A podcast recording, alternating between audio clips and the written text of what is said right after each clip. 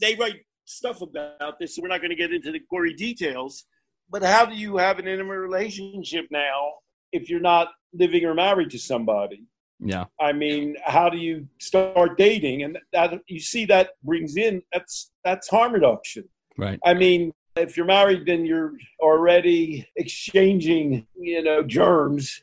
Other than that, you would have to say, well, how, how would I begin a relationship um, in the pand- in pandemic terms? And so people now have, you know, video sex is good or variations thereof. You you have to come up with intermediate solutions because abstinence doesn't work in love addiction or in pandemic love as well. And so harm reduction is a broader concept. And so God bless Ethan and Drug Paula for throwing that idea out there. Harm reduction as a larger concept is non perfectionism. Right. It's that we're not going to eliminate drugs, addiction. We're not even going to eliminate coronavirus. It, it's not going to happen. And we, and I know you and I have talked about. Well, that's where you still have to go outside, and that's where, and along this, all people are politically protesting. And you know, if you're going to go outside, it's better to protest outside than in an auditorium, and it's better to wear a mask. And it's called living your life harm reduction is a realistic accommodation to making do with the situation that's presented. And so harm reduction has a broader, larger philosophical context. At the end of the day, if you're a, if you're a harm reduction advocate or a harm reductionist, the way that you and I say that we are, you're also a consequentialist to some degree, or a philosopher would call you, in a way that if Christine Whitman were a consequentialist, she would be thinking about carnage and the possibility of lives lost rather than thinking about Right. what what it would mean to say some scary new progressive thing. and, and that's why what I mean, I you know, here's another shout out. The one academic psychologist back in the controlled drinking days who was most out there in defending harm reduction and the Sobells, he and he he presented a whole line of. He eventually got into harm reduction. He's dead now. Was Alan Marlatt, Mm, yeah, and Alan Marlatt, you know, I keep using one quote he always used, which I love. The medical disease model of alcoholism is the moral model in sheep's clothing. Mhm. Um, Christine Whitman thought it was bad to take drugs. That was her public health approach. And the consequentialist or pragmatic approach is well, you've got human beings out there, and some of them, one way or another, it's actually quite a large majority, are taking some kind of substances. How do you integrate that with a positive uh, way of life? Right. That's that's that's what our concept is, and that's it's a large breakthrough in thinking from AA and Christine Whitman, and it's got ways to go even further because harm reduction, well, you can expand it and say, well, people uh, certainly people take alcohol in some in constructive ways. Alcohol and drugs have positive impacts. That's why right. people take them. So I think harm reduction is a limited concept in that way.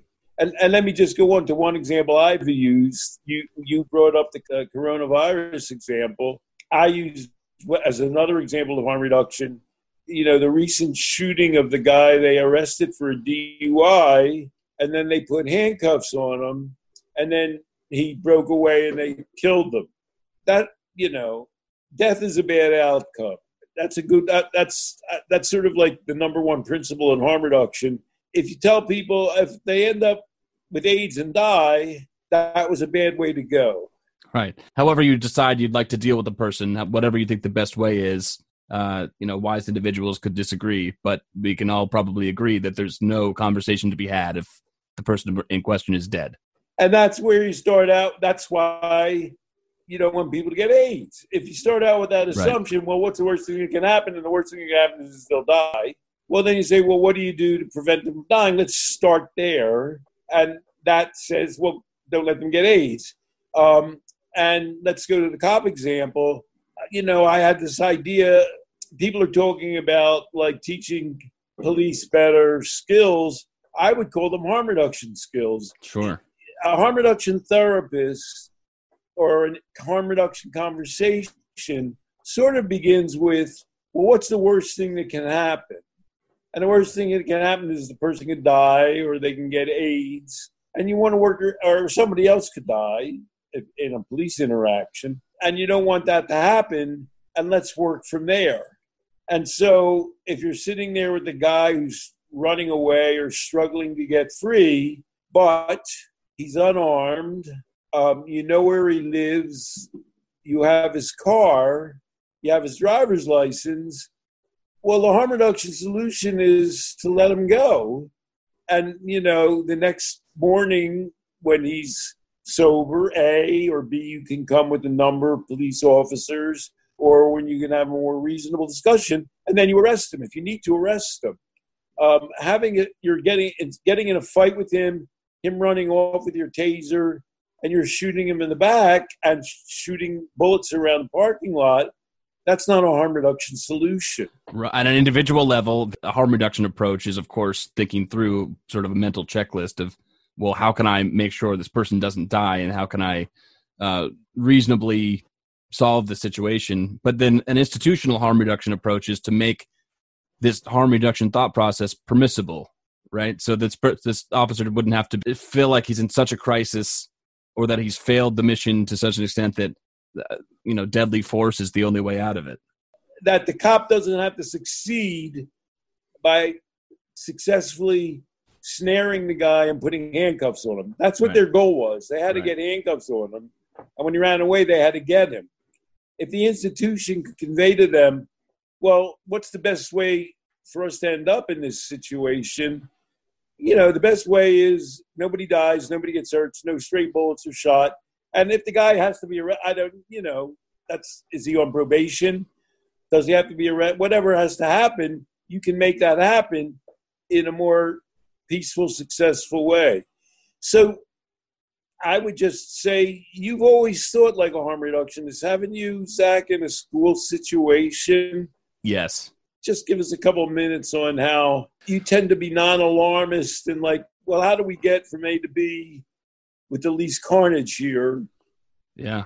I would I never had thought about it in those terms until I met you, of course. But but yes, I, I've always I've always had that mindset. I think that I knew from an early age when I I had a, a trouble with tempering my impulses or even controlling my frustration in general, and I always knew that there was if I were given some sort of way to calm down or leave the situation that I could I could circle back and make things work. And I noticed that when I started working with kids that these kids were not allowed they weren't given the option of taking care of themselves to some extent. Yeah, you don't want somebody to throw a chair across the room. You don't want somebody to shout out in class or get angry or be doing drugs in school or anything like that. But if that's what they're doing, if that's what the starting point is, and we could come back and talk about why that would or wouldn't be a good thing or how you could prevent it. But now, if that's where we are, then I've always had this instinct that, well, what are we going to do? Get in this silly power struggle forever? Who wins? And so, yeah, I've always thought like a harm reductionist in that sense that let's give what are the options here? Uh, how does everybody win in this situation given the circumstances? And, and how can we circle back and, and make things basically okay again?